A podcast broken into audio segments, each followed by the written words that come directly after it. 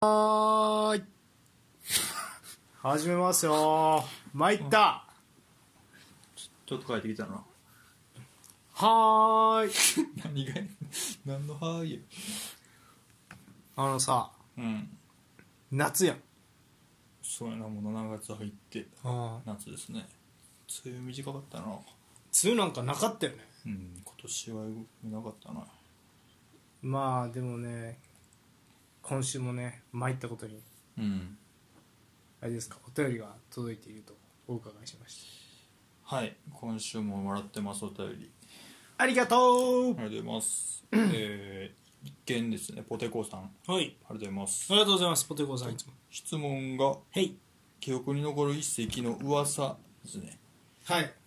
多分実際は成立しなかったけど、噂で出た話。うんえー、と1819シーズンのうん夏冬ともに話題になっていたモドリッチのインテル一跡の噂です参ったね当時の記事を読み返しましたがそのシーズンにロナウドのユベントスへの移籍がなかったらモドリッチがバロンドールを受賞していなかったらなどと考えてしまいますがあの噂って実際のところどうだったんですかねということでもらってますこれを受けてねうん急遽あどうやったんかなと調べようと思ったけどうん意外と記事がそんななくてでもまあブルゾビッチおるしあとはまあセルビア系の選手がやっぱり結構そもそもスタンコビッチとかあーっていうのはでいはいパイプがあるっていうまあそれぐらいかなと俺もあんま記憶なかったな出てたのは出てたんやろな思多う、う分言っん、て出た出もたらってくれば、そういう噂はあった近いからね地理的にもクロアチアとああイタリアがうんなるほどねいやー移籍でもね実現してたらでもまあいろいろ歴史変わってたでしょうねそうやろな、うんまああーまあ変わってたか、まあ、バリアルが今優勝してなかったかもししてれな、ないかったまあそうやなインテルが優勝してたかもしれないしなね CL ね CL ね知ってるかおい分からんのリバプールとだってそこそこいいさ、あ勝負したチームにモドリッチおったらしてるかもしれんうんまあまあそうやなユベントスが行った年あユベントス戻るロナウドがユベントスに行った年なのかな1819があのーそうねどうやったんやろうねでもまあちょっとねその噂もね確かにあの懐かしい噂でありまあ結構ねその毎年のように言われてる系でもあるかな23年23シーズン連続で言われてるよような気もしたけどねモドリッチの噂モドリッチは、ううんん、定期的に出てくる気はするまあ噂だったかもしれんけどうんうん、だそうねあの年あのシーズンまあロナウドが移籍したシーズうんンねなんかこれ別に俺の意見じゃなくてそのまあ言ったらえっ、とまあサッカーのこのライターさんじゃないなまあえっ、とまあツイッターから出てきたライカールトさんっていう人が言ってたんやけどね、うんあのレアル・マドリードに負けたチームっていうのはレアル・マドリードっていうのはその何かを示すチームでもあるって言ってうん示すてでユベントスがロナウド取ったのってうんあれなんですよねレアル負けた後なんですよね決勝でおーはいはいはでそのロナウド取ったんですよいはいおーとかそうシミオネがうんポゼッションにも挑戦し始めたうんとかあレアルに負けてそう決勝 CL 決勝でねでうん今シーズンはもろにそうだよねシティとなんやろリバプールがもうこの56年置いてなかったセンターフォワード長身センターフォワードを取るとかあーまあそう見たらそうかなんかそこまで関係あんのかなっていう気持ちもちょっと今あるけど俺それ聞いて、うまあ、言われてみればまあそうこいうんなにね類似事例が出るときっねかけにはなってんのかうーんなるほどねあるんかもななんかやっぱりうん優勝したチームにないものを補おうみたいなああそうかも ねうんなるほどねそうかまあでもレアル自身はそんなに変わってない気もするよななんか確かになずーっ正となん直ね、うんやってるサッカーのクオリティもそんなめちゃくちゃまあちょっと変わったかなっていうような感じもするけどまあ変わってないような感じですよね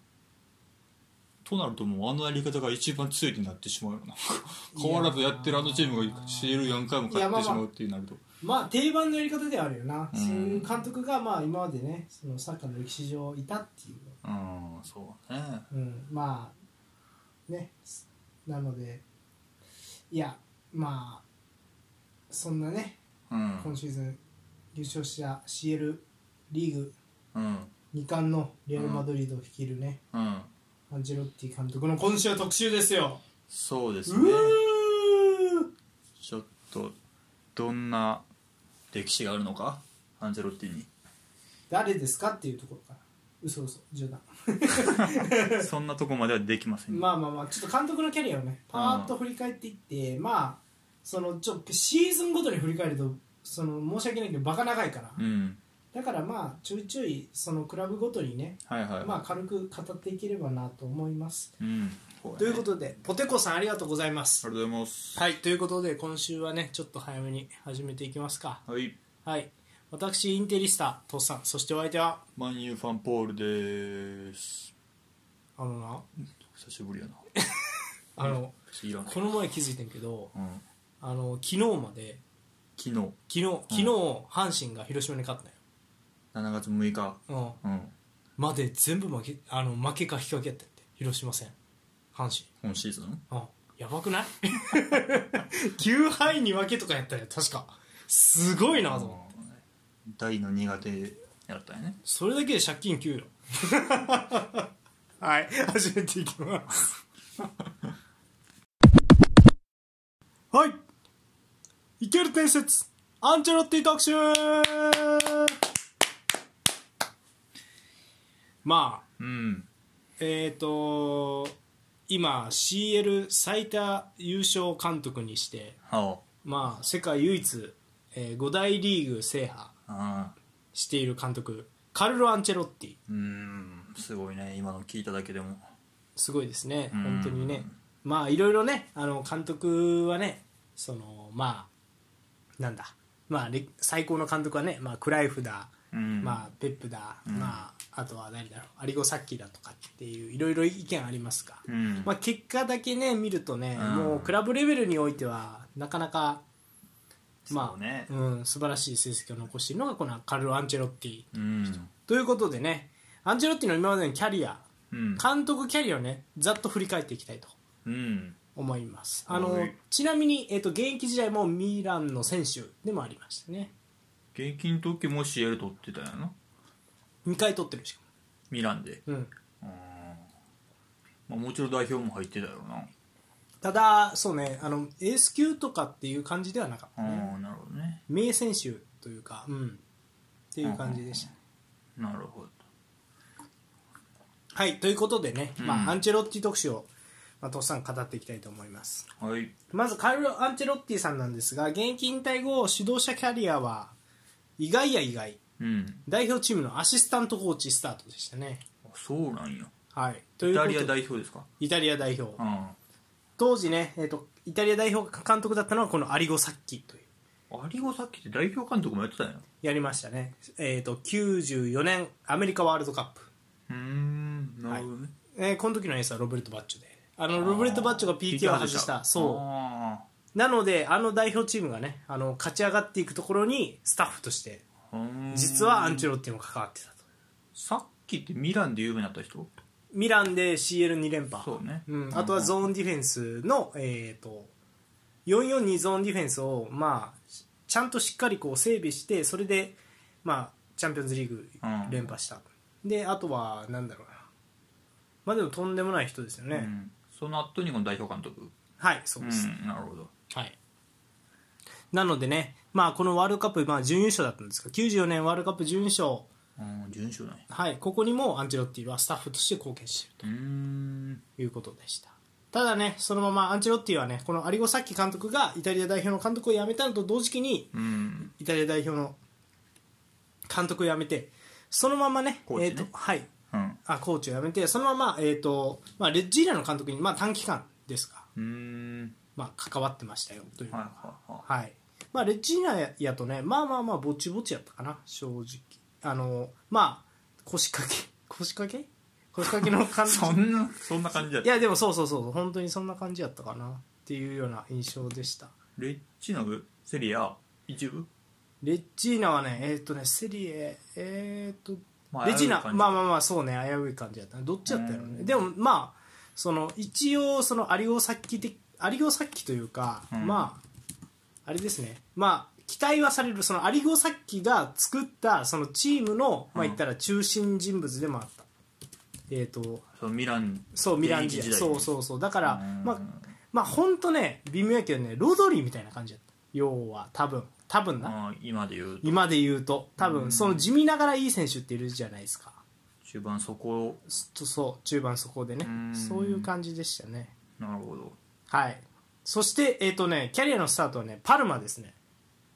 関東キャリアねはい監督キャリア、スタートはパルマ96年97年シーズンですうね、んはいえっ、とイタメンツテュラムカンナバーロブッフォン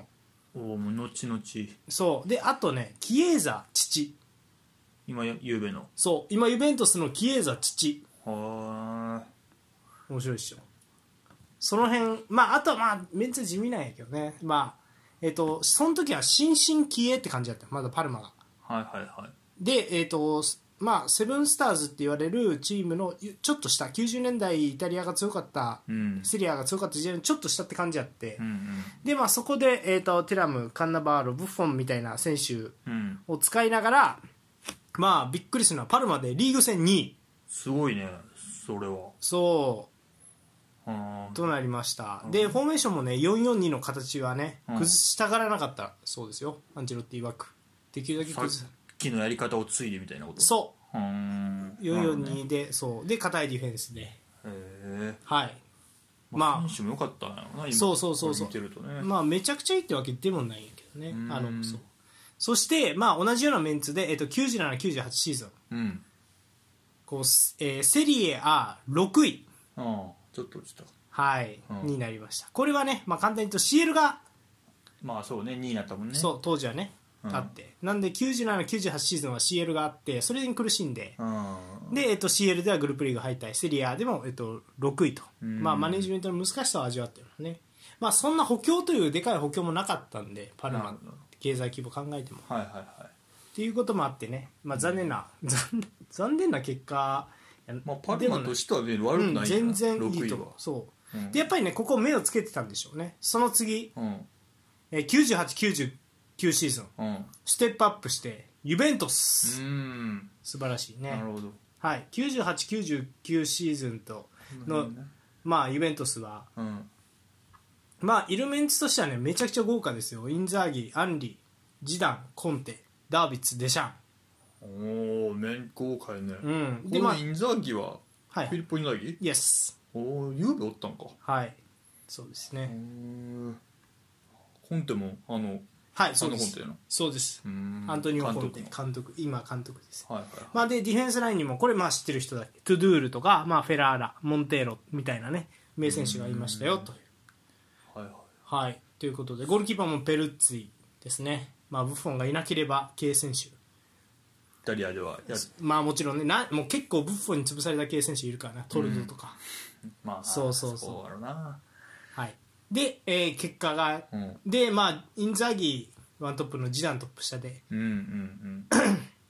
ただ結果、えー、とこれはね21節からのまあ言ったら引き受けたみたいな形だったようんね途中からかはいうんっていう感じでしたねで、えー、とリーグ戦は6位と、うんうんはい、ただ CL はベスト4、えー国内カップ戦もベスト8までまあまあある程度立て直したかなっていうような感じでした立て直しもっと悪かったんかゆうべまあまあ多分分うんそうねリッピがちょっとあんまりこうりなんやろうなまあユベントスとしては結構ねリッピ監督でちょっとマンネリ気味になっていたっていうこともあるはい、で、えーその次99、えー、2000シーズンは、うんえーリーグ戦2位の、おおはいえーただ、まあ、カップ戦ベスト8国内カップベスト8なんですが、うんえー残念ながら、えー、と CL は、ね、グループリーグでこう上に上がれずにね、まあ、そのまま当時の UEFA カップ、まあ、今でいう EL のベスト16で敗退とうーん目立った結果は残せませんでした、まあ、この時もメンツはそんな変わってないんですが、まあまあまあなんでしょううんまあ、この頃からの特徴としては、うんえーとまあ、ちょっとアンリを使いこなせずにでフォーメーションもね3バックとか対戦あー相手によって変えたりとかしてて、うんでちなみにこの時のイベントスこの、えー、と99年からはファンデル・サールがいますあゆうべおったんハンデさいんえましたね、えー、知らんかったはいまあ、ユナイテッド行く前ですね、そうやなユうナイん、ゆうべから直接ユナイテッドそうそあそうなうんややったかないやちょっとどっかプレミア経由してた気もするけどそうやななんか、うんどっか挟んでる気がするけどそうでもまあイベントスいましたよと、デルピエロもこっからおったんかそもそもおったおったうんはいなるほどねそして、えー、と0001シーズンですね、うんその次の0001シーズンは、まあ、期待されてたんですが、 2位やもんね去年そうその次のシーズンもリーグ戦2位と、うんで CL ではグループステージ敗退、うんでさらに国内カップ、えーベスト16、まあまあそんなに振るわずって感じなのか、そうですね、まあ、このシーズンもまあメンバーはあんま変わらずにね、まあ、フォーバックはね、まあ、モンテーロ、ユリアーノ、トゥドゥール中心の、まあ、フィジカルある選手で、うんまあ、ザンブロッタが台頭してきたりとか、まあ、タッキーナルディが、ね、名選手なんですけどいたり、まあ、あとはダービッツがいてもちろん、はいでえー、とあとはデルピエロ、インザーギ、まあ、うんジダン、ああいいこの3人を使うことあるんですが控えにトルゼケというこの豪華さ。そうかいねうんへーとそいううかかとりあえずインザーギはそうかなんかミランのイメージ強かったけどまあ、インザーギはそうですねミランの前はユベントスへーその前アタランタやったかなはあ、はあ、なるほどねうん、という感じでしたね。ということで、まあ、3シーズン率いたんですが、えーとうんうん1回も優勝できてない、今、ほんまやな喋った、はいうんえーとまあ、簡単に言いますと、スクデットを、ね、逃したりとかしたことから、シルバーコレクターとああ言われてたね呼ばれてた、あとは1-0での勝利があ多くて、面白くないとかうんっていうような評価が、なんかネット見ても、そういう評価が多かったな、へえ思いましたね。ただ、えーと、ちょっと変わってるなって思ったのが、うんまあ、この当時のあのリッピ監督とかカペッロ監督っていう、まあ、両方とも CL 取ってる監督なんやけどうんでまあ優秀な監督なんやけどその当時の主流の監督たちっていうのはう、んめっちゃいいトップ下の選手っていうのは1人だけっていう、442を組むためにはセカンドトップとしてその選手とセンターフォワードだけ置いて、はいはいはいあとは労働者しっかり守れる4人のミッドフィルダーと、はいはいそう攻守に動ける4人のミッドフィルダー。うんとディフェンダーっていうような組み合わせが、まあ、イタリアでは王道だったんですよまあ、さっきの流れもありかそうそうそうそうそうそうだったんですが、まあ、このアンチェロッティがちょっと異質だったのは、んまあ、デルピッポと呼ばれるねデルピエロとインザーギのツートップはいはいはいはいでそこにトップ下にジダンも置あーくできるだけ攻撃的な選手を置きたいというそうやなそう見えるなそうっていうような感じだったんですなのでここはちょっと変わってうんうん、って思いますね今考えればそうねそうただ、えーとまあ、ざ残念ながらというかやっぱりね、解任されてしまうんですねこれで。で,、まあ、理由取られへんかったもんね、はい、でユベントス時代をね振り返ってね本人はねにユベントスには戻らんって言ってるからね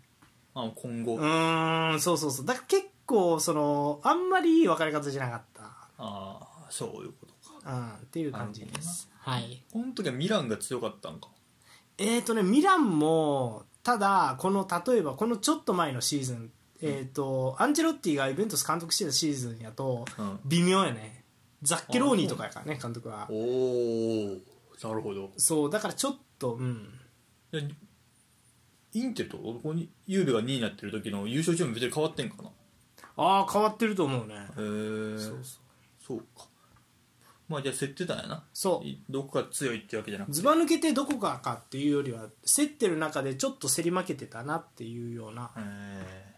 印象ですかねはいはいはいまあ、ちょっと変わったことやってたよ、そうそうただアンチェロッティもまあしあのースクデットは取ってるんでねえっ、とアンチェロッティじゃないごめん、えーとザッケローニもスクデットは取ってあミランでそうミランで、うんただそそのまあミランはすごい酷評されてるけどね戦術とかってことうんまあそうよね343やってこう、今じゃねめざ珍しくないけど昔は当時はかなり珍しかったから、へえそうそうそうそうしかもその4バック442ゾーンディフェンスを完成させたチームミランで3バックをやるっていうのがなるほどなかなかはいはいはいはまっあ、ていう勝っても叩かれてたんやなそうそうそう、うん、そして、まあ、その次ですね、うんえっと、アンチェロッティは苦しむ、まあ、ミランがその後ちょっと苦しんだ後に、えーまあ、タソッティっていう方がね監督してたんあ監督してその後に、えっとテリムっていうね、うんえートルコのなんか有名な名称って言われてる人で結構ちょっと前までやってたような人なんやけど、まあ、この人このその人が、うんまあ、欧州でそんなにいい成績を残したとかじゃないんやけど、うんなぜかこう抜擢される。ミランの監督にそうんまあちょっとあのグラント監督を思い出したチェルシーの イスラエルのそんなにイスラエルの監名前督売れてないけどそうそうそうなんかやるそうみたいなそうそうそう老将を連れてきてねでもあんまりうまくいかずに11節からアンチェロッティがミランを率いることになりましたで0102シーズン、まあこの時はまあめちゃくちゃただミラン、えー、とメンツはめちゃくちゃ豪華ですうんうんまずはツートップがインザーギシェフチェンコこれフィリッポやんなイエス移籍してきたんやもうここでそうそううん0102シーズンねなるほどでえっ、とルイ・コスタおおいいねでガットゥーゾーでうんピルロも控えにいますね、まだ控えかはい、この当と時はまだトップ下あピルロがはいうんうんうんで、えーとあとアルベルティーニこれはまあピルロの師匠というか、まあ、ピルロの前の、えーとまあ、中盤の底の、うんまあ、名司令塔ですね、はいはいはいははいい、であとは後に頭角を表すようなアンアンブロジーニとかで、まあ、ディフェンスラインはさらにすごいですね、えー、とコスタ・クルグタもうこれはマルディーニの師匠みたいな人ですねへえうん凄まじい人ですよで、えー、とあもちろんマルディーニもまだ若手であとはカラーゼとかでゴールキーパーアッビアーティアピアティはしてるねうん、フル株結構長かったようねんそうそうんうという感じでしたただリーグ戦は4位 CL はそれでもねベスト4まで行って、うんはい、で国内カップもベスト4とまあまあまあぼちぼちチームを落ち着けたかなっていうまあ途中からやしなうんまあまあやいいじゃんったかはい、そして0203シーズンまあ、軌道に乗せれる2シーズン目ですねうんえっ、とまあ移籍で獲得した選手もまあネスタかなラツヨからおーラツィオからなんやそうですねネスタいいじゃないですかはいそしてあとはセドルフおおーレアル・マドリードかなどっちだったっけなうん、そうねうんそうレアルでは行ってたもんなそうそうそうそうどで、えー、と完成しますねインザーギ・シェフチェンコのツートップにトップ下がルイ・コースターそしてアンカーが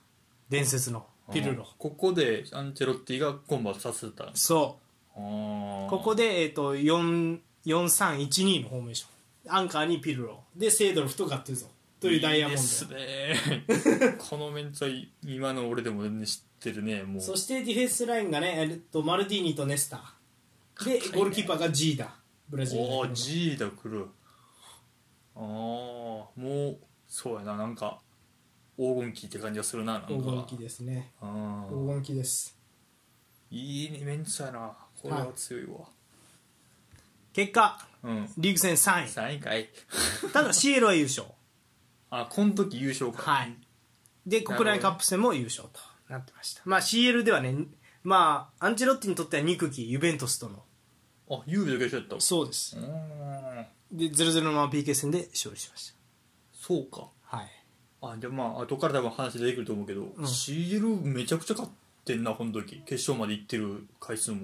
やっぱりこの時期多いなああそうね確かに強かったよなやっぱりそうですねうんまあカップ戦には強いというねあなるほどね、はいうんちょっとミラン時代長いんでね先を急ぎます0304のシーズン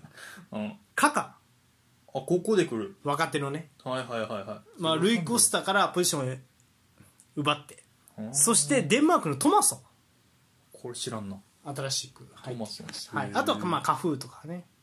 カフーもここ、うんほうほうほうほというような感じで、まあ、形を整えて0304シーズンリーグ優勝おーここで優勝する長かったね本当おに前の初優勝までアンチェロッティの初優勝まではかかってるなかかってるやろ結結構構0304シーズンでしたそして、えーとまあ、ただね、えー国内カップ、えーベスト4、うんえー、と CL は、えー、とベスト8と、うーんなるほどねそしてその次0405シーズンうんまあこれはねえっ、と、まあクレスポがおお来ましてクレスポは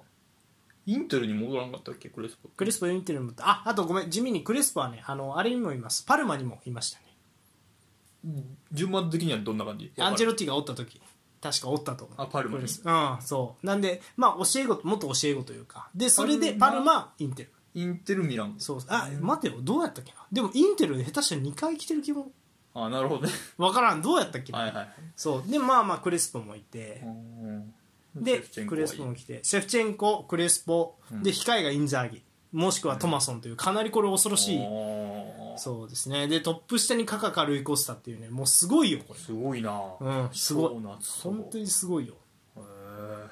そしてリーグ戦2位ああ2位かはい、ただ、えー CL 準優勝これリバプールにあるやつだなもちろんそして国内各国はベスト8とああ、はいそう取れずかタイトルをそう0405シーズンは、えー、と CL で、まあ、準決準優勝と、まあ、決勝でね、えー、とイスタンブールの、はいはいはいはいまあ、ミラン側から言うこ悲劇がそう起きやたなということでああそうねまあでも、まあ、決勝まで行ってもんなそうですね、はい、そしてその次うん、 0506シーズンうん、はいまあ、メンバーは、えー、と新進気鋭当時だったジラルディーノ、あ新進気鋭なんだはい、でクレスポとかが、まあ、はいはいはいはいであとはまあ、えー、とスタムとかがねあスタム前のシーズンからおったかなうんスタムとかがいて、はいまあまあまあまあジェラルディーノぐらいかなこう主だった変化は新しいメンツそうやっぱ中盤のセードルフピーロガッツーズずっと一緒やねほんまやね、うん鉄板のはいうんただこの年はねカルチョスキャンダルがあったんですよあーカルチョポリなるほど問題ほうほうほうほうなので、えー、とミランはねリーグ戦2位、えーと CL ベスト4うんえー国内カップ戦もベスト8だったんですが、うんまあ、勝ち点マイナス30で、えーとまあ、リーグ戦の順位は落ちてしまったというマイナス30で1位しかリーグ戦順位落ちてないんやほんまやね他のチームも落ちてるってことなのねそうそうそうそう上の方のチームはねこれカルチョスキャンダルってさもうざっくり言うと、うんその八百長的なことえーとそうですねうんうんうんなんか名前はよく聞くしカルチョポリああそうそう会ったことは知ってんやけどうん、まあ審判買収で、まうんあ、ある程度っていう音声が出ちゃって主犯格だったのは、まあ、いろんな説がある、うんまだねわかん俺も多分イタリア語の資料とか読まないと分かんないレベルでうん多分裁判の判決とかいろいろ本当あるんよはいはいはいただまあ簡単に言うとそういう審判も、えー、と含んだ組織的八百長が行われていたっていうのが明らかになったのがカルチョポリ事件、うんでまあイベントスはセリエ B までそうだねそうゆうべが一番重かったんかそうですねで関わそってたかその当時のイベントスをメインチームに仕上げた GM ジェネラルマネージャーのモッジという人は、そのまんままあ今はもうねセリエを追放になってるよねああもそうイなんやタリアサッカー界、うん、うんっていうような形で、なるほどちょっとそれましたかはいはいなるほどねうんまあ、ただずっと安定してるよね成績はな2位3位1位で、えー、と CL もまあベスト4とうんうんはいなってましたはいはいはいそして0607シーズンうん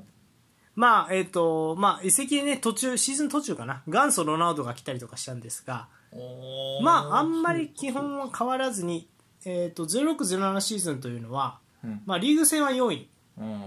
はい、でこれも、えー、とカルチョスキャンダルによって、えー勝ち点がマイナス8されてるんですがまだ引っ張ってたね引っ張ってただ、えー、とリーグ戦4位国内カップ戦は、えー、とベスト4、そして CL は優勝とこれリバプールリベンジだよねはいそうですねいや素晴らしいリベンジ、そうだねいいですねはい、となってましたねうんうんただその後ここがピーク0607シーズンのミランがピーク、うんこれをもって徐々に、えー、と会長ベルルスコーニの懐事情が怪しくなってきますああそうかアンチェロッティ同行よりチームとしてかそうですねあとはまあ本格的に投資をし始めたチェルシーの台頭とかあプレミアリーグにだんだあんそうイングランドの方が、えーとまあ、イギリス方面イギリうんスドイツ方面は、えー、と経済が安定していてイタリアはだんだん経済が落ち込み始めるとああはいはいまあそうね CL に3つ残ったりし始めるのもねこの辺からプレミアがそうそうそベうスト4に3つねそうもちろんうんというふうになってきます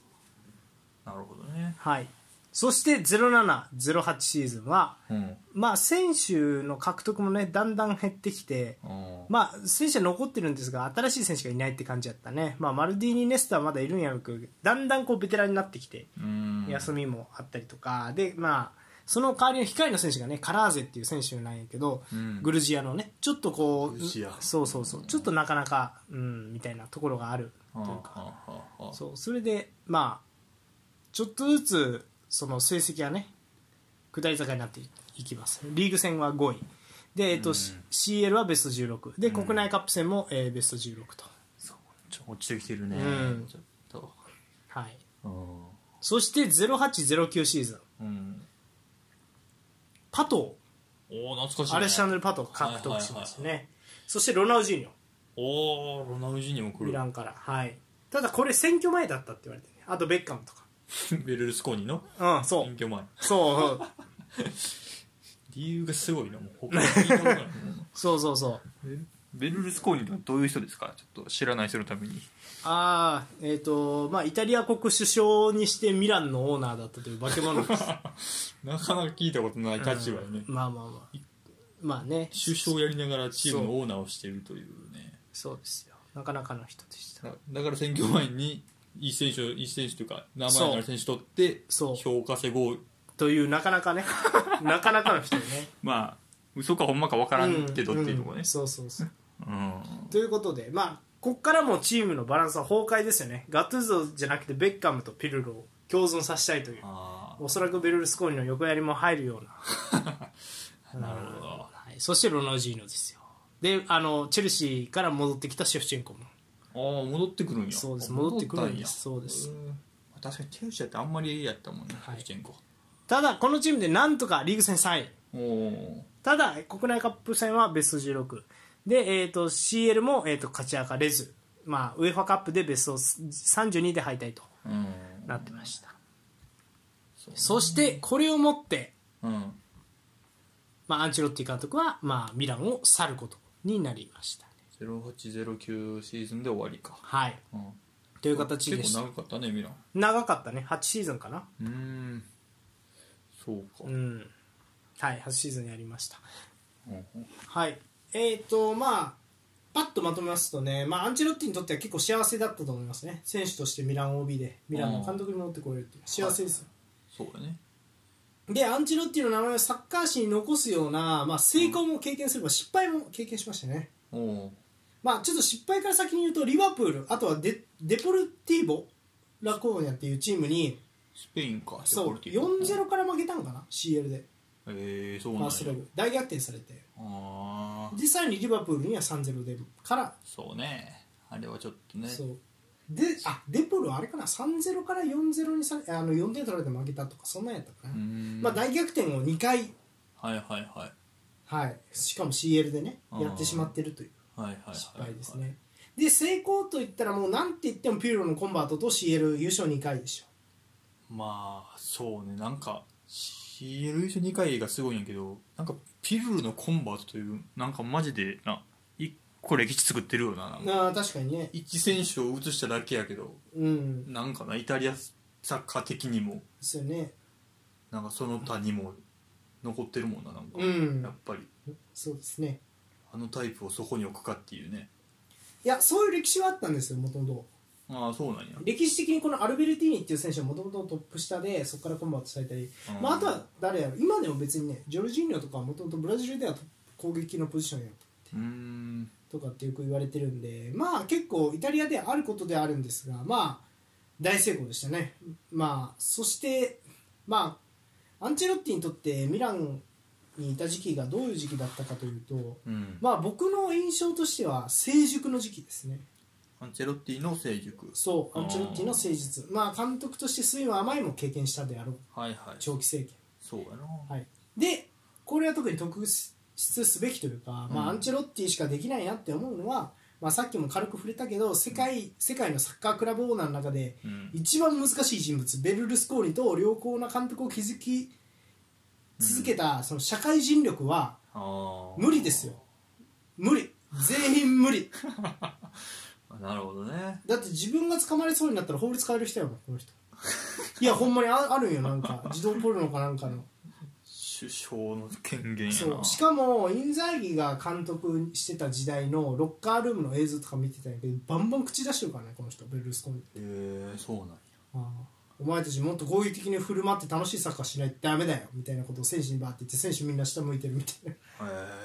えそこまで言ってたんやそうベルスコーニはねうんまあその人とやってたんやなうまいことそうそうそうでインザーギに「お前もっと声出さないといけないもっと攻めろ!」ってもっと言わねえといけないぞみたいなことをインザーギに もあのインザーギ監督にも当時言ったりとかするようなベルルスコーニ会長っていうのは癖癖やね、癖やねうへんえなるほどねそうそうまあ政治家にしてあとはまあビジネスマンとしてもね、まあ、不動産関係とかもやってたみたいでエネルギー関連やったかなとかうん不動産とかもやってた富豪でもあってで、まあミランをね世界的サッカークラブに押し上げた張本人でもあるうんベルルスコーニうんまあ、この人とずっとうまいことやり続けたっていうのはまあアンチェロッティの凄さですねそうやなまあ、はいその力を今でも存分に発揮されてる感じがするねなんかああそうやね確かにうもしかするとねんマネまジメント力というかねあうんで、えー、とさらにね、まあ、もちろん会長だけじゃなくてもう選手もね癖やからねセイドルフとか結構癖やし、ああそうやな、うんやっぱそんなに勝つってことはやっぱりそれだけの話集まってるってことそうやあとやっぱポルトガル代表の10番だったルイ・コスターをうまいことこうカに変えるとかああそういっやた能力とかあとはまあシェフチェンコの黄金時代もまあうん言ったらアンチェロッティなはいはいだはかいらはい、ね、うん、だからまあアンチェロッティって言ったらまあシェフチェンコとあとはあの中盤の3枚、うん、ガトゥーゾピルロセードルフっていうのもあったし、まあ素晴らしいうんそうやなう素晴らしい時期でしたミラン期は、んうんうんはいこれはねおそらくこんその後の、まあ、アンチェロッティに大きな影響を与えたであろうとあはいそしてその後ですねうんチェルシーに渡りますアンチェロッテうんィ海外に挑戦したいと言って、ーそうイタリアでしかやってないもんねそう0910、えー10シーズンううん満を持してチェルシーの監督に、うんうんはい、その当時のチェルシーは、えー、とまあなんつったらいいんやろうねまあえっ、とその前のシーズンがねスコラーリ監督がデコはいはいはいチェルシーはうんを引っ張ってきて、うんチェルシーってこの時期確か守備的なサッカーで勝つんやけど面白くないからって言ってちょっと攻撃的なサッカーしようとしては失敗するみたいな、ああまあそうかなんかもうウリーニョからずっとその感じで来てたんかなそうそうそう、うんでえっ、とまあデコを中心にねポゼッションしようと、まあ、あとはスコラーリ監督っていうブラジル代表でワールドカップ2回優勝してるのかな、へーそうその監督を率いてきてちなみにジュビロ磐田の監督経験もあるこのスコラーリ日本来てたんやそうジュビロやったっけなうんでも 日本来ててただこの方がうまくいかずにその後フース・ヒディングがねうんチェルシーの監督をやってでまあシーズン終わりまでの暫定監督っていう形でうんうんそうだからしえっ、とでまあこのスコ、えー、とヒディングとの契約が切れた後、0910シーズンにアンチェロッティが満を持してチェルシーの監督に就任はいはいはいまあこの時のチェルシーね、えー、とランパードバラックあでもちろんのこと,、えー、とミケルとエッシェンそしてもうもちろんドログバとあとアネルカがねいましたねあ跳ねるかねはいそうかあとはジョー・コールマルダカルーとか前線でいうと懐かしいねはい、で、フォーバックはね、えー、とテリー、アレックス、ブラジル人のね、はいあとはイバノビッチとか、えー、とカルバーリョとか、はい、で、えー、とアシュリー・コールと、まあえー、とあとはゴールキーパーがチェフ、もちろんね、うんいい時ですねいい今のピッチ右サイドやってたなそうですよ、そして、まあ、素晴らしい、チェルシーでの1シーズン目は、うんえっ、とね、まあ、これね、えっ、と、まあ、いろんな見立てができるけど、まあ、その、その当時の、えっ、と、プレミアリーグって442か433ぐらいしかホームじゃなかったと思うよね、バリエーション、正そうね変わったこと4231直。うん。うんとかが多かったかななんかイメージ的にああ、そうね、うんあの、正直変わったことやってんのって言ったら、あれぐらいあの、マルティネスぐらい、ロベルト・マルティネスぐらいか。あおったんかなわからんけどど0910やったらまだやったかもしれんう、なんね、ウィガン、伝説のね。うんうんうん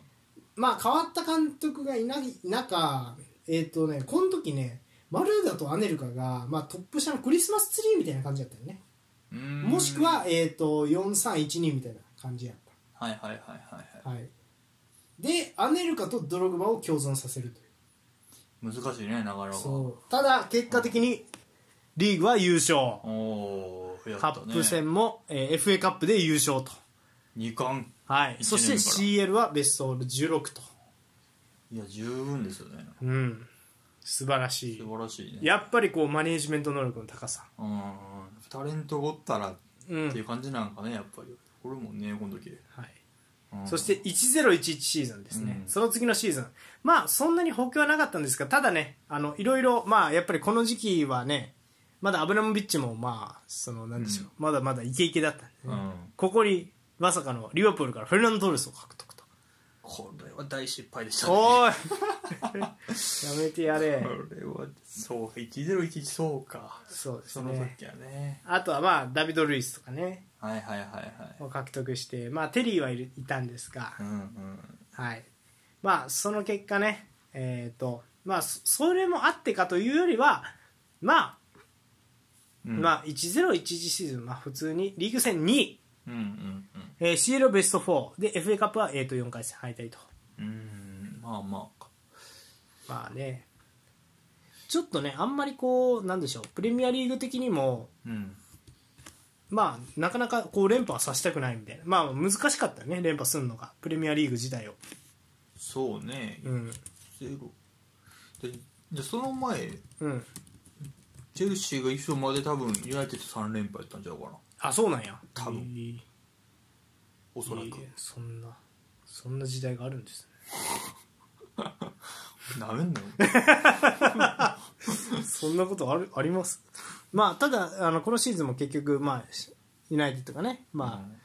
勝利を奪還するというような感じで、まあ優勝はしてるんですがあははいいはそして結果的にこれが引き金になってねアンチェロッティはまあえーとチェルシーを去ることになりましい2シーズンかたはい解任となりましたね気が短いねアブラビッチさんやっぱりはい、まあね、えっ、と、まあ、チェルシーでのアンチェロッティはね、まあ、フース・ヘディング監督がね、作り上げた堅いし守備を継承しつつ、うんやっぱすごいな、やっぱドログマ・ネルカのツートップ。いやこの2人は共存せんだろうっていう感じやったね,、にそうね若干似たタイプだった両方ともセンターフォワードタイプで、うんこの2人は無理じゃないかっていうふうに言われてたんやけど、まあ、見事共存させましたねそうねバネルカを生かしたのはすごいよねあ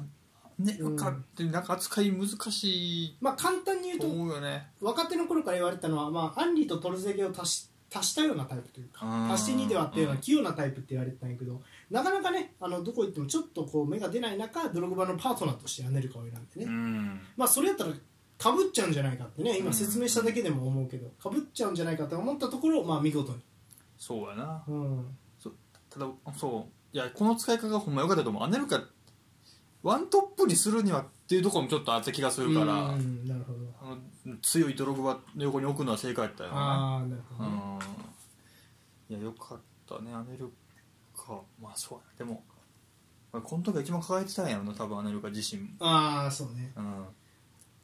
まああとはこれミラン時代やったらこれで解任されてないよねっていう成績ではあるんでされてなアいブよラモビッチの厳しさですよね厳しいこねやっぱりすぐ帰るからね こはね嫌いかいやまあまあそれはそれでままあまああまよかったんやろうけどはい、という感じでね、まあ、アンチェロッティは職を 職を失うというか、まあうんまあ、次はね、どういう挑戦をするんだろうというので、まあ、皆さん、アンチェロッティ、まあまあでも結果悪くなかったもんねなあこの結果は悪くないだからまあ引く手はあまたやったんやろうけどねそうそうそうこの時もそしてそんな中ね、うんえー、と遠くパリ方面でねうん動きがありましてあのパリ・サンジェルマンを、まあえー、とあれカタールやったっけどこだったっけ、まあ、中東のファンドが買ってねパリはうんどこやったカタールかカタールかなあ忘れちゃったでもまあ、言ったらまあ中東が勝ってそうやなカタールやな、カタールワールドカップやから、でそれでえっ、とスポーツディレクターにレオナルドが、おおはいはいはえー、と就任したんです、このレオナルドという人はもともとミランでディレクターもやっててミランの選手でもあったブラジル人のいあそうなんやへそうですそうです、え選手やったんやちなみに日本にも来たんちゃうかなレオナルドって確かあのプレーあサッカー選手として確か現終役の盤、時にうん、へーごめん違ってたらごめんねみんなうーん調べないよいやいいよはい、で、えー、とパリ・サンジェルマンの監督にスタートアップの監督として選ばれてた男アンチェロッティあもう買収した年じゃないかなもしくは買収しようとししようと動いていて、まあ、レオナルドが、まあ、招聘したっていうような形でしたなるほど、まあ、チームはかなり変貌しましたね。まあ、ただね、今言うと、ちょっと、んって思うかもしれんけど、まあ、言っていきますか。えっ、と、フォーバックがね、マックスウェル、覚えてますマッかクスウェルはいはいはいジャレ、えーサイドバックね。で、あとは、えっ、と、センターバックは、えーサコとアレックスですね。アレックスはチェルシーに乗ってうるアレッんクス、だねそうです、そうです。アンカーが持った、チアが持った。んはいはいはいで、えっ、と、マトゥイディとパストーレと。あ中盤はいいメンツだねそうですね。うんはい。で、えっ、と、メネズと、えーネネ、ブラジル人。これ知らない。あと、ガメイロというね、選手。当時フランスの。メネズは覚えてるね、はい、なので、えー、とこのシーズン、えー、1112シーズンの途中からアンチェロッティが、えーうん20節から就任します。はいはいはいで、まあ、チームをね、見事な立て直し力で、うえんーリーグ戦2位、おおただ、まあ、EL はグループステージ敗退といううん感じになりましたね。そうかはい前前の年まではだからそんな強くなかったってことだねまあ、そうですね、そんなに、うリーん、グ戦4位や、うんまあもうじゃあ上げてるねそうそうそう。うーんそして、えー、1213シーズンですよ。うんラベッシ、イブラヒモビッチがパリ・サンジェいルきなり来る ね金持った感がすごいね、はい、あとルーカスとかあとはまあその当時セリア経験はないセリエ B の新鋭ベラッティがおおここに来てパリ・サンジェルマンにすごいね、はいその引き抜き方はあとはチアゴ・シューバああーはいはいはいーミランミからそうですこの時もう世界最高って言われたもんね言われてましたじゃねあお仕事うんねセンターバックとしてもうそうそうそうああということでチームが変貌しますそうやなはいまあ当時のラベッシもねすごいいい選手だったからねラベッシそうやうね、んまあ元ナポリでねああナポリなんやラベッシハムシクカバーニのおおトリデンテだったんですよカバーニが得点王で30点ぐらい取った時セリア全盛期ですねなるほどそっから引っ張ってきたんやねそうそのラベッシを引っ張ってきてイブラヒモビッチとラベッシが組んでねあとはメネズもいましたねうーんはいあとメネズメネズ俺パリで知ったんやろな多分ああでその後ミランその後ミランかそうそううーん天才メネズね何人やっけどフランスフランスかフランスが確かユース年代を蹂躙してた時のエースなのねメネズは、えー、そうというような形ではいはいはいそして結果リーグ優勝おおここでスタートアップ成功、えーうん国内カップ戦ベスト 8CL ベスト8とまあまあでも CL のベスト8までいったらまあまあやな、イブラヒモビッチが30ゴールを挙げるなおどお大活躍そうかまあなんか10年9年前か、うん今のズラタン全盛期と言ってもいいぐらいの年かうん30過ぎあで、えーここでもねアンチェロッティの、まあ、パリ・サンジェルマンでのあれを、まあ、考えると、まあ、セリアで実績のある選手をレオナルドとともにしっかり獲得してるね、あうん、イブラヒモビッチにに始まり、まあ、チアゴ・シューバーもそうやしそうかレオナルドの存在も大きかっいねたというような感じ、あーなるほどそうでただこの後アンチェロッティはパリ・サンジェルマン退団を希望する、うーん自分で言ったんやはい、へえ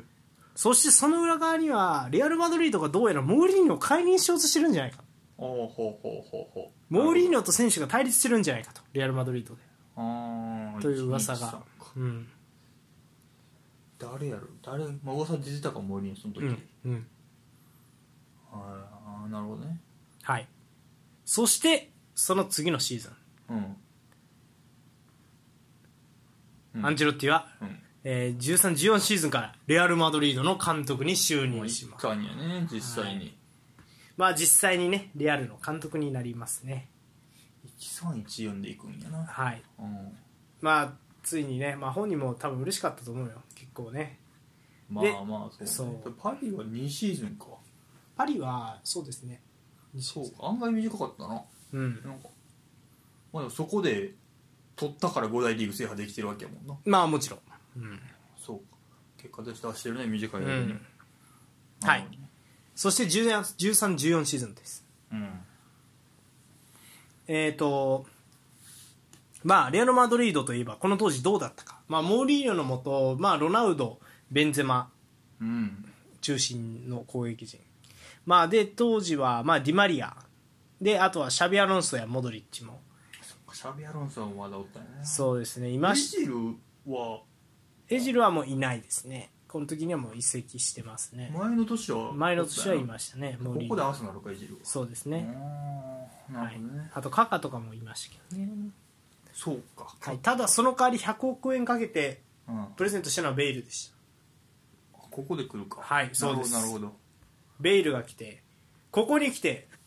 えーレアル・マドリードはうん、 BBC と呼ばれる前線を制あークリスチャン・ロナウドベンゼマ・ベイル、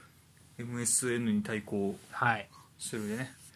そして、えー、とボランチ2枚がモドリッチシャビアロンソになってディマリアが俺だけ守備する4-4にシステムというかあまあインサイドで使われてそたう時ねそうそうインサイドでも使われてたし、まあ、ディマリアがねあの4-4-2の左やったりっていうような形もあってあーそうまあロナウロナウドドと前残りでそんっていうようないろんな形柔軟な形に、ね、対応するそしてなんて言ってもセンターバックですよラモスペペあーで若手のバランナチョと今考えてもえぐいそうねそしてこの頃からいるマルセロ・カルバハ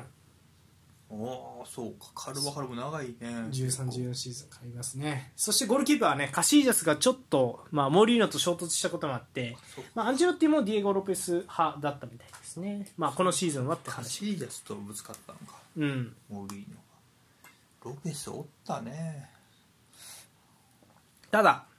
うん今シーズンはこのシーズン1314シーズンうん猛威を振るったのはシメオネですむしろアトレティコあ優勝したとリーグ優勝ああすごいねはいそうかそうかそして CL の決勝がダービーやったかマドリードダービーでうしたんうんうんうんうんただそこでレアル・マドリードなんとか勝利して、はいはいはいはい CL は優勝とで国内カップ戦もコパ・デル・レイも優勝とおおすごいねはい1年目から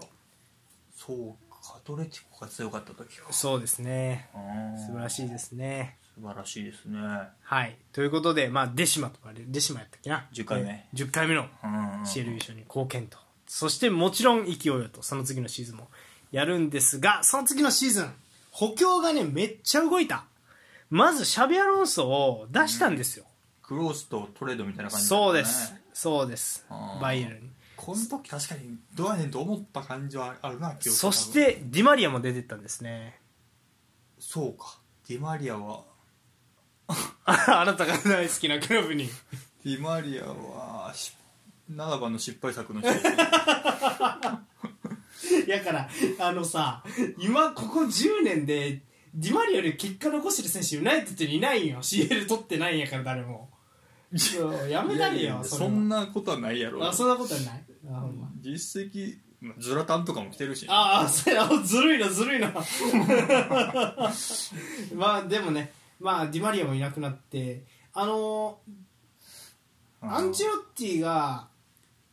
やってた絶妙なバランスう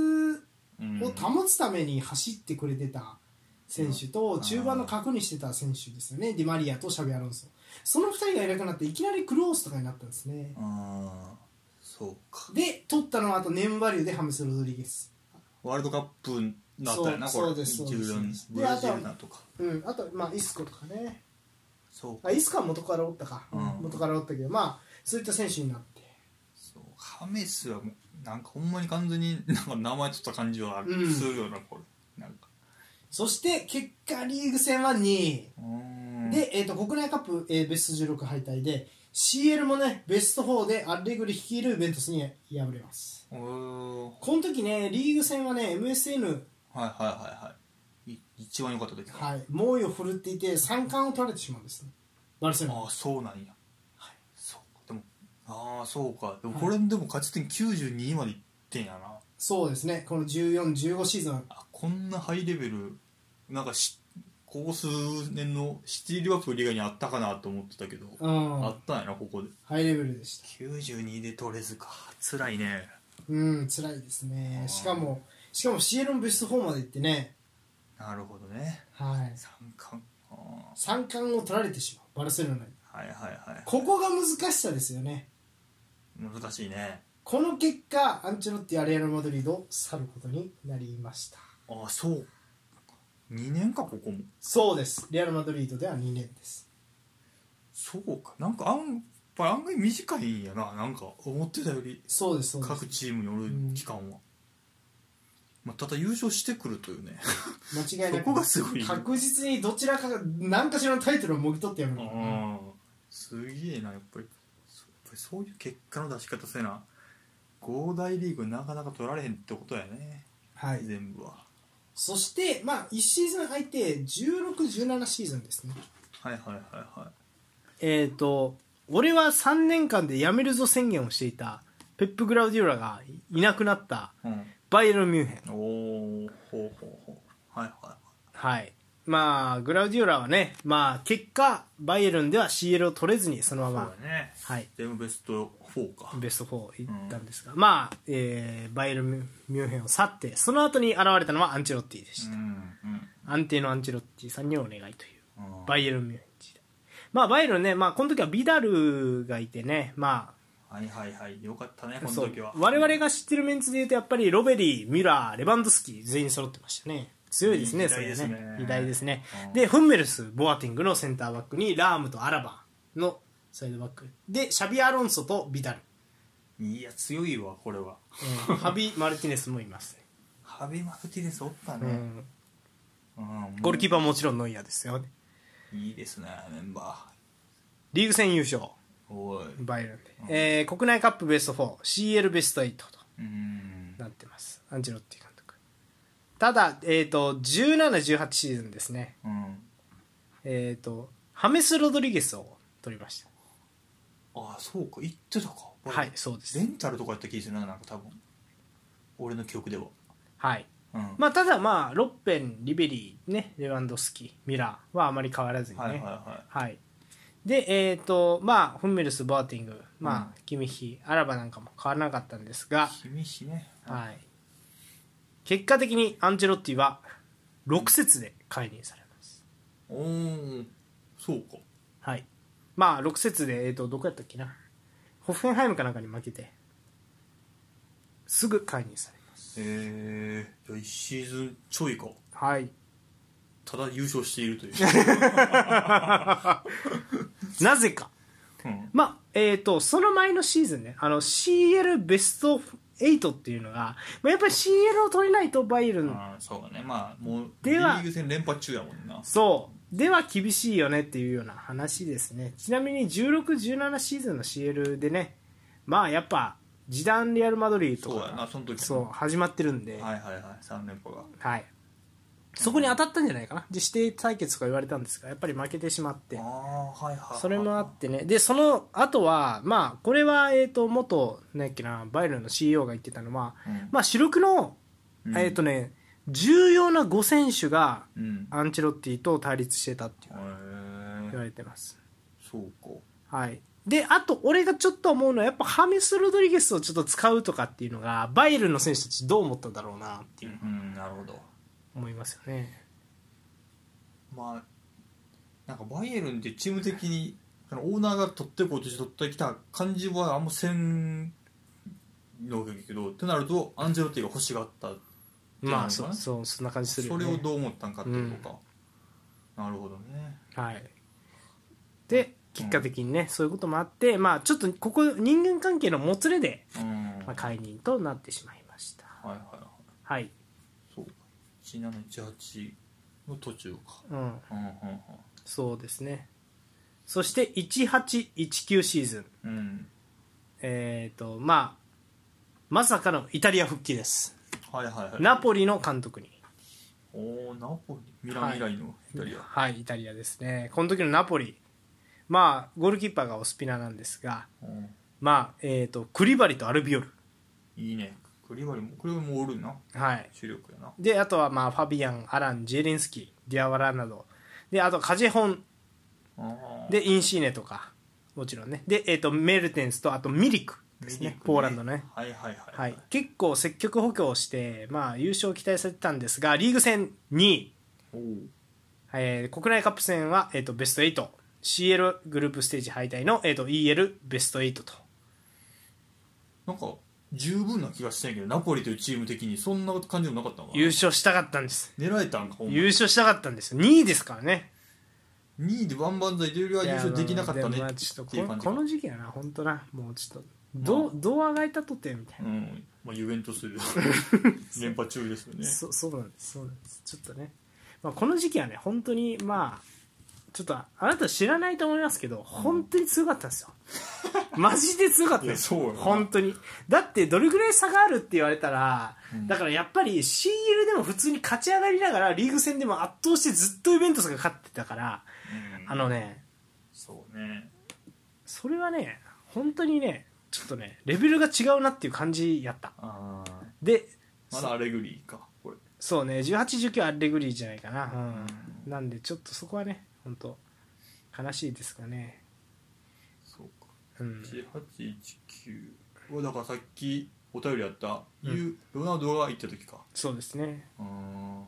なんでマンジュキッチと、ね、ロナウドが揃ってるっていう一番凶悪な時期でもあっなるほどねた、はいそして、えーその次ですね1920シーズンうん開幕して、えー、と15節まで率いたんですが解任されますうーん結果的にこのシーズン、まあ、途中から、まあ、マナジ弟子のガットゥーゾがおおミランの監督になってはいはいはいただ、まあ、リーグ戦7位と。だから国内カップは優勝して CL はベスト16というような形になりましたそうかまあ7位結果7位ってことは序盤も悪かったんやろうね多分会議もされてるやしうんはういんなぜか解任されたのはいうんえー、とまず言われていたのは、まあ、1819か、まあ、まあ19年ぐらいにね成績がうまくいかなかった時に、うん以前、まあ、この「ゆるふと」でも話したんですがイタリアでは成績が悪かったら合宿をして泊まり込みで練習させるというのがイタリアサッカー界の慣例なんですようんそれをアンチェロッティは拒否したとうんで選手たちも拒否したとその結果首脳陣とも揉めたんです会長とも揉めたと一説には言われていあますあそしてもう一つインシーネという選手ねはいこの選手をトップ下で起用したかったしたかったそアンチェロティはうミリクの近くでプレーさせたかったうんただインシーネは左サイドでやりたいとあーそれだとバランスが取れないとなるほどそこもありましたね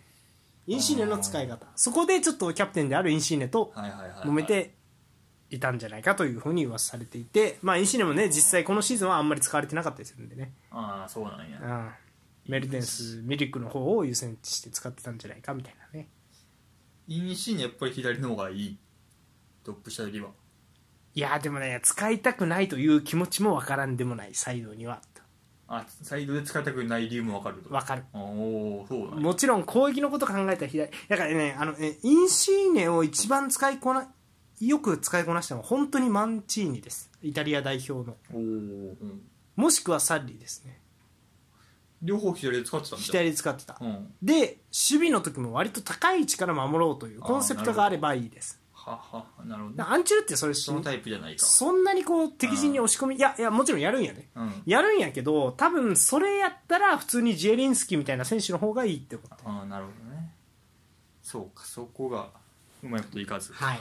ただインシーネって言ったらねもうそのユースユースがナポリ出身でレンタル移籍はあれど、まあ、ナポリの象徴でキャプテンなわけですよ、うん今ではそうねそうその選手と揉めたっていうのがねあーちょっとアンチェロッティのまあなんでしょうちょっとマネジメント変わったみたいなところを感じるようなああなるほどはいそんな感じがしましたうんうんはい、そしてその、えー次19、えーとまあ、20シーズンが、ね、終わった後ですね、困っていたのはその当時、エバートンですねうん来ましたねプレミア困ってましたねエバートンマルコ・シューバ監督がやってダメでダンカン・ファーガソンが暫定で率いていた、うんえー1920シーズンの、えー、とエバートンの監督にアンチェロッティが就任します、はいはいはい来ましたよはいまあ、シーズン途中だったんですが、まあえー、とリーグ戦12位とそうアンチェロッティエバートンやるんかいと思ったもんね、うん来た時はまあ、ディニューとかねミナ、キーンうんでピックフォードがいてもちろんで、えー、とシグルズソンと,、えー、とアンドレ・ゴメス、はいはいはいはい、でイオビとかウォルコットとかそうねまあ今はもう普通にオール選う手たちよねもうんはい、でリシャルソンカルバート・ルインモイズ・キーンとうんうんで、まあ、442でまずは落ち着けるというような感じで、まあ、リーグ戦に、うんはい、そうねそして、あそしてねその次大事なのがその次のシーズンですね、えー20えー21シーズン、うんまあドゥクレとアラン、はいはいそうね取ったねさらにハメス・ロドリゲスああそうよ話取ったよこれを加えたチームで序盤、えーすごかったよ。首位でしたね。うん、すごかった。ハメスがハマりにハマって た。あの、ハメス・ロドリゲス右。で、そうインサイドハーフにドゥクレやったかな。すごかったよな、あのシーすズごンかは。った。あのハメス、だから、うんハメス右で、うん。もう多分ほとんど守備してなかっ たよ。あのうんそれでもなんとか、そう中や盤ねのド運ゥ動クレ、量ドとかゥで。クレとかうアんランが頑張ってなんとかしたっていうようちな。ゃんとその攻撃面で違い出してたから、ハメスが。まあ、そうですね。あとは、まあ、カルバート・ルインがか本格的に覚醒しだしたのも、その次のシーズンからっていうそうね、それぐらいかもしれんね。なんかね、印象でしたね。まあでも、まあ、なんやろ、いいチームていう楽しかったよ、見てて、あれは。そうやんねう。ん。ただね、やっぱりもう、うん。時は、あれなんですよ。そう、もたんがったね。やめろ、お前。てか、ハメス好きやな。やろこ気うづいた、うん。気づいた。ああいうね、多分ね、ロマンのあるね、トップ下が好きなん です。本当に本当に。昔からね。らなるでほど。、そう、あとはもう、このプレミアリーグ挑戦っていうのも、まあ言ったらプレミアリーグが先日戦国時代みたいになってたわけですよ。まあ、そうでもうペップ・クロップがガンとって。そう、トゥヘそうルそうそう。トゥヘルも来るか。うんうんでそうだんだんだんだんと成績が落ちてったっていうのが、まあ、実情うん。ですな、そうやな。残念でしたで、えー、と結果的にね、まあ、リーグ戦の順位が、まあ、落ち込んで、うん。まあ、そのまま、うんうんまあ、さよならという形になりましたねまあでもアンチェロッティはあの面白いサッカーはしてたよな俺の印象やけどえそうでもないいや、じゃあさっきも言ったけど、その、ハメス来た時は面白かったよ。面白かったよね、うんそうなんかまあちょ最終順位は、まあ、10位かうんうん。はい、でまあねそのシーズンって言ったらまあシティがね圧倒的やったわけやけ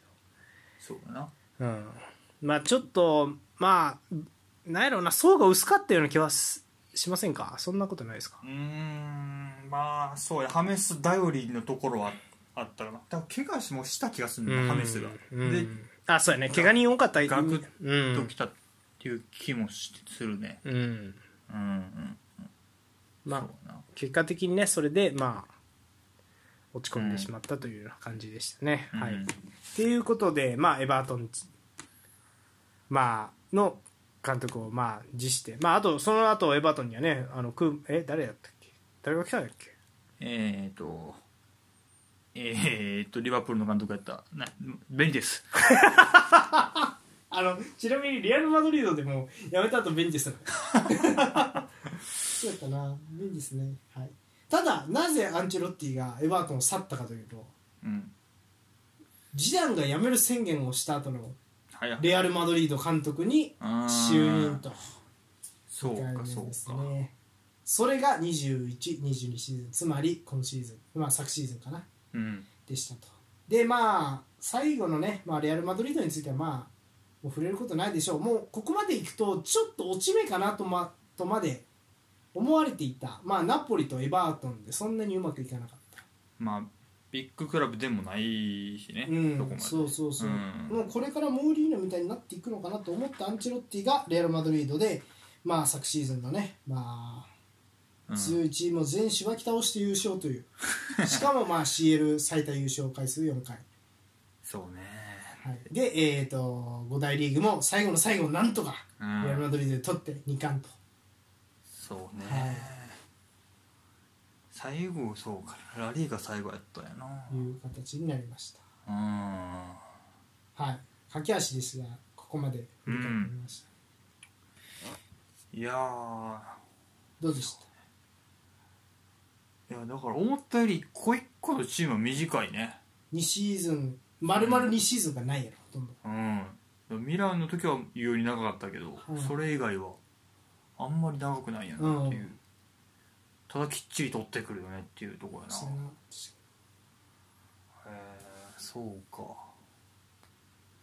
うんいやまあうんあのーまあどのチームでも割と安定してそうだよねっていうのはやっぱり中盤を厚くしてポゼッションしたいというのはどのチームでも割とうんうん共通するコンセプトではあるのかなそうやなボールポゼッションでアンチェロッティはね本の中でねアンチェロッティのなんか戦術ノートっていう本があるんですけど、うん本の中で、まあ、ボールポゼッションはもちろん攻撃のためでもあるけどテンポコントロールゲームのテンポをコントロールするためにも有効だからっていう話をしてうんまあ、そういうことも踏まえて、まあ、結構ゲームをねコントロールしたがってたんじゃないかっていうような感じです、あとはもう一つ、まあ、今ねレアル・マドリードの監督をしてる時にもうねアンチェロッティ本人が言ってるんですが、まあ、簡単に言うと,、えーとまあ、戦術がこうゲームを決めるんじゃなくて、まあ、選手によって戦術が決定するっていうのは、うんまあ、昔から言ってることですねアンチェロッティが。そうやな、はいなんかやっぱりタレントを与えればうんちゃんと買ってくるなってだからまあ、うんエバートンじゃちょっと厳しかったなっていうのは、まあ、ハメスがおったらうまくと言ってたっていうのも見ても、うん、やっぱりタレント代理にしてんのかなっていう感じはししてるねああなるほどね。なんかナポリでもまあインシーニとかメルデンスとかうんいい選手おったっていうのもあって2位までいけてるんかなっていうのもあるし、うんうん、そうやなやっぱりタレント与えればっていう感じはあるねうんうんまあまあアンチェロッティはね本当にそのまあいるタレントをね本当なんやろでまあここまで見てまうあん通してみてね、うんやっぱ思うのは本当に余すことなく使おうとする中が昔からすごいですねいる選手をうんうーんやっぱ普通の監督だったらあのーなんやろなまあインザーギとジダン組ましてデルピエロはジョーカーに使うっていうのがベタやねんけどアンチェロッティは全員使おうとすんねうーんん BBC もそうよねそう全員使おうとすんねんなんとかバランス取ってああ確かにいい選手順に並べてうんなんとか後ろでバランスを取ろうとするあーあーそうやなうん確かにそれがアンチェロッティのまあ哲学なんかなとかって思ったりはするね、いい選手は使おうよっていう攻撃できる選手は使おう、うん全員うんそこは共存できるはずだからっていうことを俺はアンチェロッティは考えてるつもう昔からそれはだからもう2回目の失敗って言われたユベントスの時からデルピッポプラスインあのジダンっていうようなあーこともそうだね考えてやってたっていうともうずっとうんうんそうでアンチェロッティはジダンとの出会いがかかったらしいよへえそれまでは自分はかたくなに442だったけどジダンみたいな選手見たらもうやっぱりジダンに合わせるっていうようなそうやな確かにうんああほんまやなタレンそうだからベイルもそうやなロナウド の後継者みたいな扱いの面もあったもんな多分ああそうやねそうやねそれももう同時に使ってうるわんけやもんうなんあなので、まあ、アンチェロッティの凄さは何って言われたら何とかして攻撃タレントを共存させるという能ー力あーうん共存させてなんとか守備のバランスを取るただそういうことしてっからそういうことしてっからというかそういうことをするのでうん安定してリーグ戦で勝つっていうことがないうんうんうんずっと連覇したりとかってないやろ連覇はないんちゃうかなほとんどそうやな連覇はないねなかったかもなそうそうでそこはなぜなら戦術でガチガチに固めていないからっていうことだと思うんですね、うんはいそうね確かうにん連うん連覇はないけども取ってはいるっていう感じだね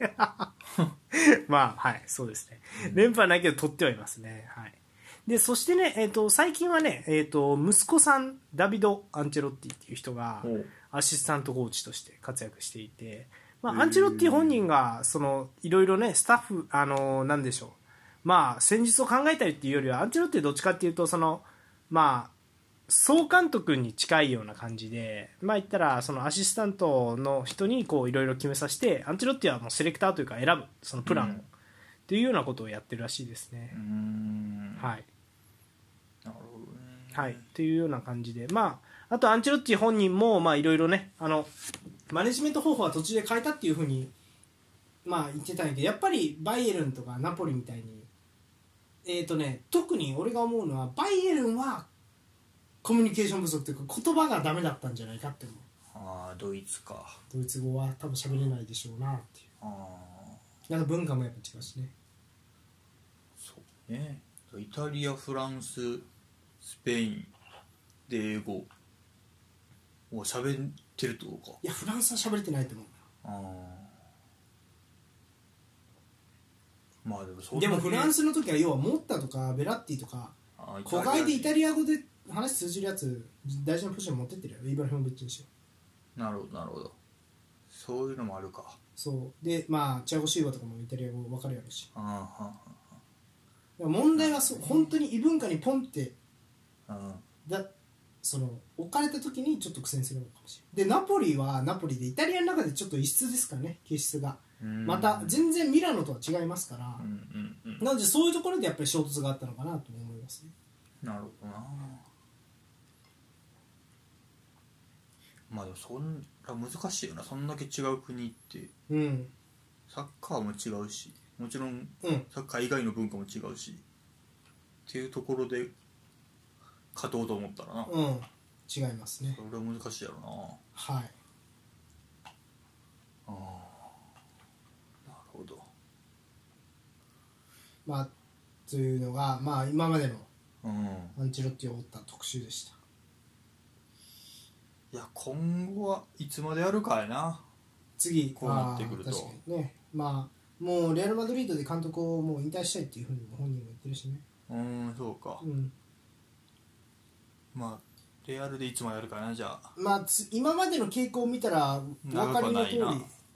うんね、次次のシーズンうまくいくかって言われるとね優勝した次のシーズン意外とこけてたりするのうでんうんまあまあなんでするかっていうとやっぱりタレントからチーム作るからその次のシーズンフル稼働した選手が怪我したりしてるよね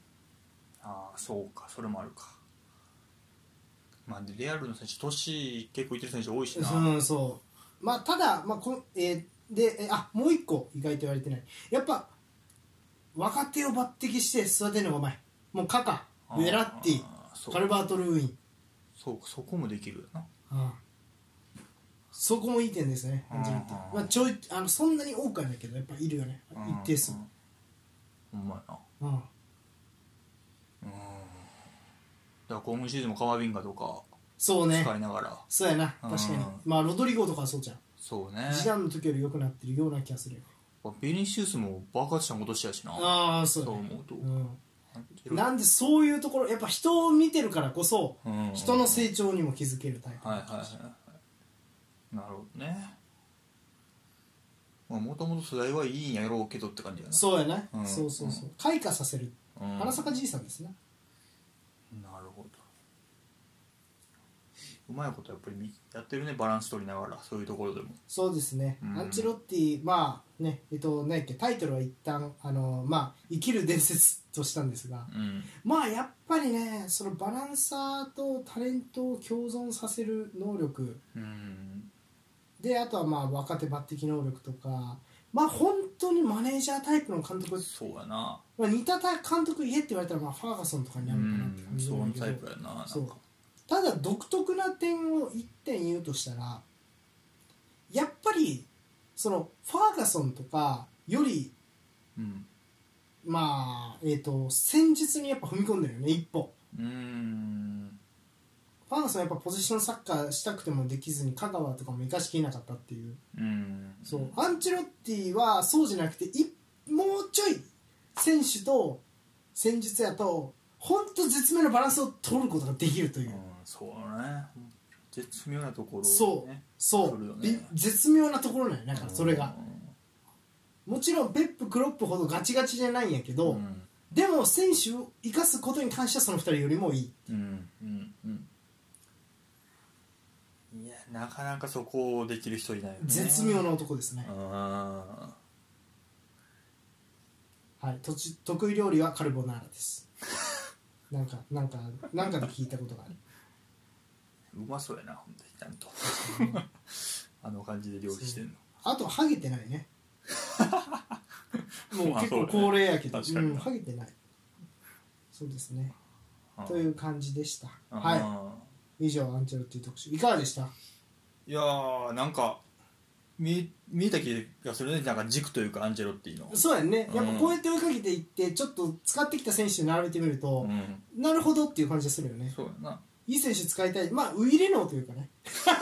なそんな感じあーそんな感じのもんあね失礼しました。失礼しました。悪口でしたね。でもまあまあまあ、そうなるの。ちょっとでも、そうね、やっぱ勇気あるよな。そうやなちゃんと使ってうん。勝とうっていうねうん。そこは素晴らしいよね。うん素晴らしいねうん、素晴らしいと思います。うんはい。ということで、まあ、アンチェロッティのね、まあ、もしかすると、まあ、5回目とかもあるかもしれないんでね、あるやろシールねうんん CL もあるしね、まあ、もしかするとね、まあ、どっか違うところの監督やるかもしれへんし、代表監督になるかもしれんしまあ、代表監督もねあるかもしれないね、イタリア代表とかねうん、うんぜひやってほしいんで、まあ、期待しましょうかねはいはい以上ですかはいはい以上えー、いける伝説、うんアンチェロッティ特集でした資料ノートにアップします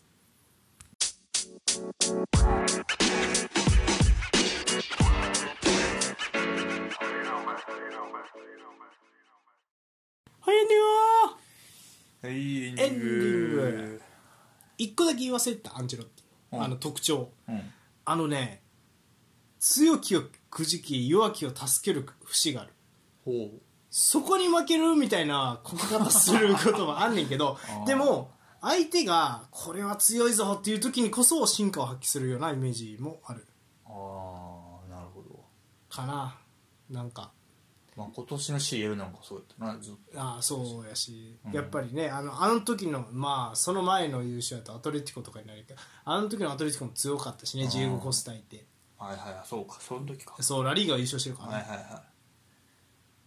なるほどなうん、っていうような印象もありますね、うんミラン2回取った時もまあイベントス相手に、まあ、PK やってせんやけど取ってでもう1回はあとはまあリバプール絶対許さないマンとしてやっぱり もうリバプール絶対許さないマンになってねベニテスのせいで、 ああなるほどなうん、っていうような印象ですかまあタレントに重視してるからタレントのモチベーションっていうのもあるかなって気が今ちょっとしたねああなるほどねうんあそう俺はあとあの対策打てる相手の方が得意みたいなイメージもあるあー対策されるのは苦手みたいな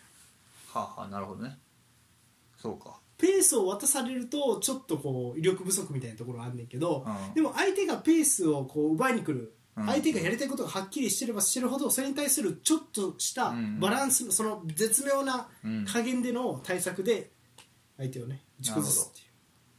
あるかもなそう、ん、あとはまあそのいつあどの時代見てもそうやけど本当にあのナポリ時代とかもそうやけどうんやっぱセンターラインいい選手いるねあーセンターバックボランチそうねフォワードはそうやなフォワ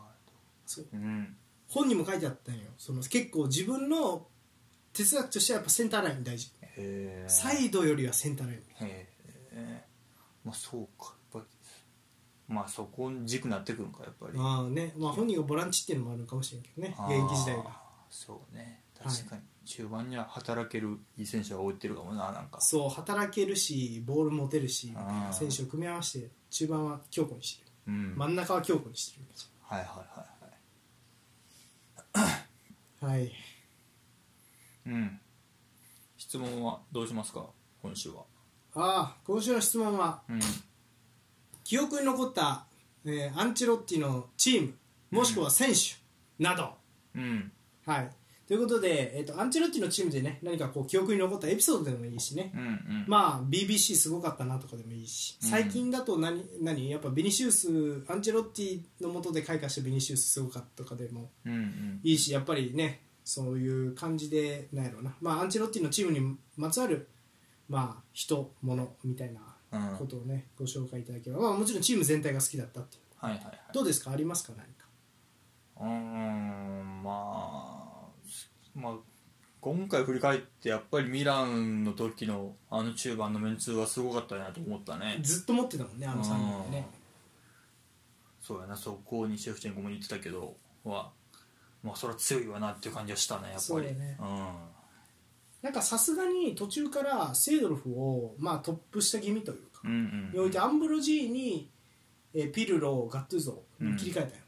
中盤3枚もしくは442でその3枚でセイドルフはどっちかというと左サイドで守備したりしなかったりみうたんういなん感じになるっていううんだからまあ世代交代もうまいよねなるほどねそうかそうかうんまあ若手をうまいこと使ってるっていうのもつながってきそうやななんかそうそうそう世代交代あと次から次に出てきて申し訳ないけど左右不均等にするっていうのも特徴の一つかもしれないなるほどねディマリアは守備してベイルは守備しませんとかうんうんうんうんだからタレントを置きたいがための作戦かもしれんなそうなっちゃうっていう、ビニシウス・バルベルデもうそんうだし、うんこれで使うためにはそういうことをしていこうってなるんかもしれんな、そこはファーガソンもそうやったなと思ううん、決勝でハーグ・リーブス左にエヴァ・マウトとかやってたよ、うんうんうんなんか左右でバランス取るみたいな選手でバランス取ろうとするやから要はうんそうやねなんかそういうとこ面白いですね、うんまあ、言い出しは切りないですねじゃあまあまあまあでもまあえっ、と、まあ、ファーガソンあファーガソン じゃないアンジェロッティに関するまあねえーまあチームでもいいですし選手でもいいですし、まあ、コンビトリオでもいいです何か記憶に残っていることがあればうんコメントよろしくお願いしますまあ、えー、ツイッターでも、うんえー、Spotify のコメントでも、うんはい、DM でも何でも待ってますお願いしますはい「スラムダンクの予告編出たな出たねポールはね実はバスケをやってたんですよ学生時代ねそうねいやもう1年前ぐらいから言ってたもんなこの映画公開しますよって、うん来年の秋にっつって、うんで今年の12月3日はいまだあれじゃどこどのシーンかわからんね何かが分からない、ねうん何か、えーと、19秒ぐらいのね予告編がうんこれはまああれです公開されたの12月か、うんまあマッチ・オブ・ザ・ウィークエンドいいかもし れないねマッチ・オブ・マザッ・チョブ・ウィークエンドでムービー・オブ・ザ・ウィークエンドって感じでスラムダン取り上げクてもいいうんいいかもしれない後半はスラムダンクです誰も聞かへん これ聞いてくれてる人いやいやいやいやいや俺らねあれやアニメ評論意外といくかもしれんよ数字だなってねまあ何かしら触れるはするやろなあー触れはするやろうそうただそんなことより来週は大変なんですよねニュースをね2週間に1回にしたじゃないですかうんうんそうねあの多いですよねあのニュースの量がもう尋常じゃなく決まってるよね遺跡がちねボコポンポコ決まり始うめてるねんってことでね来週はニュースたっぷりうん、お届けしようと思ってますはい以上ですかはいはいということでねまあ夏なんですけども皆さんあの体お気をつけてねはい本当にもうなんで笑ってんのよ真剣に言うてんねんぞ俺はいやあんたお前に言われても気ぃつけてるわいってなるなりそうやなと思って あ俺が聞いてる分やったらうお前みたいにひねくれたリスナーおらんのよみんないい人なんや別にいやまあそうかそうなんよあお前だけなんよそんなこと思うのは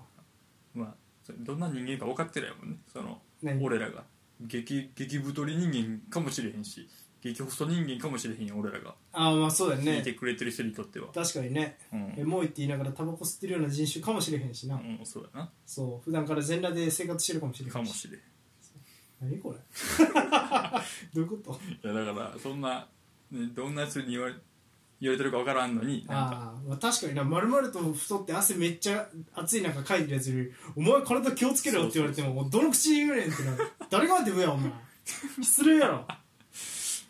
ということで、はいまあじゃあ来週もね皆様聞いてくれるとありがたいです、はいはい。お便り待ってます。アンチェロッティのチームの、えーまあ、チーム、記憶に残るチームとか、まあ、記憶に残るコンビ、トリオなど、おうん聞かせください。記憶に残る選手でも結構です。私が、インテおちょっと待って、全然関係なく、俺、インテルの話せんかったの初めてかもな。したよちょっとあ、最初か。モドリッチのくだりで、ああ、そうか。もういいや。私が、インテリした、父さん、そしてお相手、マイニューファンポールでしたままた来週。さよならうっ